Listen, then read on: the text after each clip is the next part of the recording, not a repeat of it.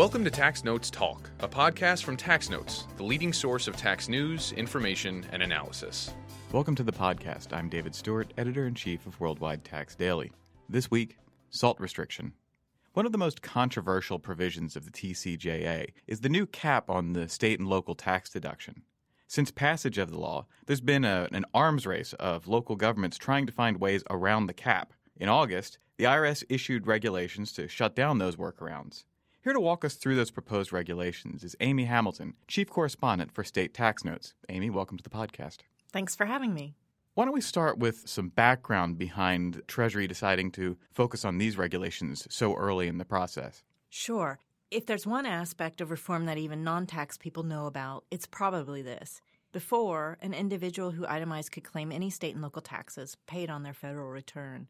Then the $10,000 cap was enacted, in part to help pay for federal tax reform. Leaders in blue states called it a form of economic civil war, believing that Republicans had targeted Democratic states. Even before the legislative session started, we saw states encouraging taxpayers to prepay their 2018 property taxes, for example, to avoid these new limits. Once in session, several states proposed various ways to get around the cap.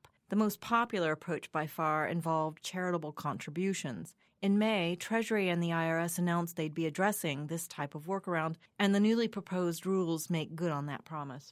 So, what are these state workarounds that use uh, charitable contributions? How are they supposed to work? The details vary, but several states have tried to get around the cap by enacting programs to allow individuals to make payments in lieu of taxes to a variety of government operated public purpose foundations. In theory, individuals could fully deduct that payment as a charitable contribution for federal tax purposes while also satisfying their state and local tax liabilities. Now, looking at the proposed regulations, how does Treasury and the IRS how do they plan to shut down these workarounds? Treasury and the IRS are saying that when a taxpayer receives a state or local tax credit in return for a payment to one of the entities listed in IRC Section 170, that section includes government foundations as well as private charities, they are going to consider the receipt of that tax benefit to be a quid pro quo and that this may preclude a full SALT deduction. I should note that treating the tax benefit as a quid pro quo is different than what people were expecting.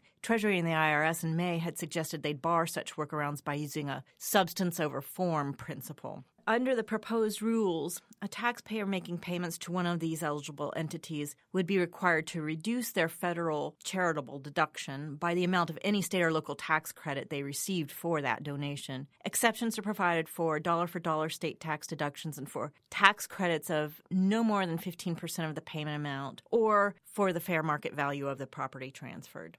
Now, I don't know much about these uh, state charitable programs, but would this affect other pre existing programs? It sure would. The day the guidance was issued, Ways and Means Committee Chair Kevin Brady said that the approach would close the door on quote unquote improper tax evasion schemes, these plans developed by the states to circumvent the SALT cap. But he also said that the proposed rules would preserve existing state charitable tax credit programs. Treasury Secretary Mnuchin went farther by mentioning pre existing school choice programs in particular. He said Treasury believes the proposed rules will have no impact on federal tax benefits for donations to school choice programs for about 99% of taxpayers compared to prior law. But when practitioners had 24 hours to look over the guidance, the consensus was that, at the very least, the proposed rules would shut down pre existing mechanisms allowing taxpayers to turn a profit off of charitable donations to private schools. But there are tax credit scholarship programs in 18 states,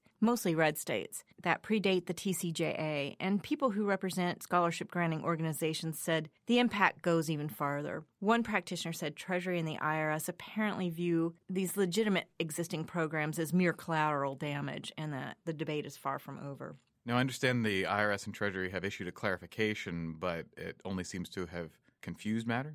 That's right. And the clarification itself was short. The $10,000 cap applies to individuals only. State and local taxes paid or accrued in carrying on a trade or business, those are still fully deductible at the federal level. And I should mention that this difference is at the core of other state workarounds that Treasury and the IRS are not addressing in this guidance yet. In any event, in the clarification, which Treasury and the IRS said was in response to taxpayer inquiries, a business taxpayer making a payment to a charitable or government entity described in Section 170 would generally be allowed to deduct the entire payment as an ordinary and necessary business expense if that payment is made with a business purpose. Pass through entities and sole proprietorships then seemingly could give to a charity and take a deduction either under IRC Section 170 or as a business expense under IRC Section 162, as long as they uh, have sufficient business purpose. Law professor Kirk Stark said the clarification itself will likely need to be clarified. Otherwise, we're going to be left with a gaping hole in the SALT deduction regulations, and taxpayers in both red and blue states alike will be happy to exploit that. So there's a very heavy uh, political aspect to this. So what are the politics of the SALT cap going forward? Already this summer, we saw New York, New Jersey, Connecticut, and Maryland join in a lawsuit against the IRS. They're challenging the constitutionality of the SALT cap itself. New Jersey's Attorney General now is threatening to sue over the proposed regulations, and he's reportedly drafting comments to submit to Treasury and the IRS about them within two weeks of their proposal, those proposed rules uh, had already received more than 100 comments, by the way, which isn't unusual in regard to controversial topics. Also, New York Governor Cuomo has asked Treasury's Inspector General for Tax Administration to investigate whether partisan politics played a role in these newly proposed rules. Since these are proposed rules, I take it we're in the comment period and that there's a hearing coming up. Uh, when are those deadlines? Sure. Comments are due October 11, and the IRS has scheduled a November 5 public hearing. Well, we'll definitely check in with you later on when these are finalized. Uh, thank you for being here. Thank you so much. And now, coming attractions. Each week we preview commentary that will be appearing in the next issue of the Tax Notes magazines. We're joined by executive editor for commentary, Jasper Smith. Jasper, what will you have for us? In tax notes, practitioners from Ropes and Gray describe how tax exempt organizations with endowment assets can apply Notice 2018 67, issued in August to help taxpayers aggregate their activities under unrelated business taxable income.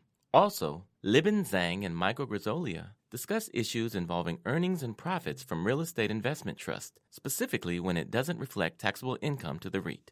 In state tax notes, Timothy Noonan and Ariel Doolittle review and interpret the New York State Division of Tax Appeals annual report to the governor and state legislature.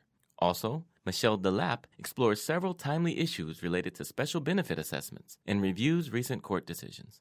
And in Tax Notes International, Tatiana Falco discusses overseas development assistance, connecting it with the international tax framework and double tax treaties. Additionally, Practitioners from Eversheds Sutherland discuss the effect of international tax reform on Form 1099 reporting and potential problems for taxpayers. You can read all that and a lot more in the October 8th editions of Tax Notes, State Tax Notes, and Tax Notes International.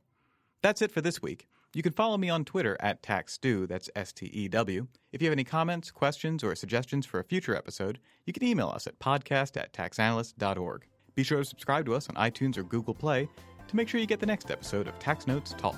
Tax Notes Talk is a production of Tax Notes. You can learn more about us by visiting www.taxnotes.com backslash products. When major media wants the straight story, they turn to Tax Notes. Thank you for listening, and join us again for another edition of Tax Notes Talk.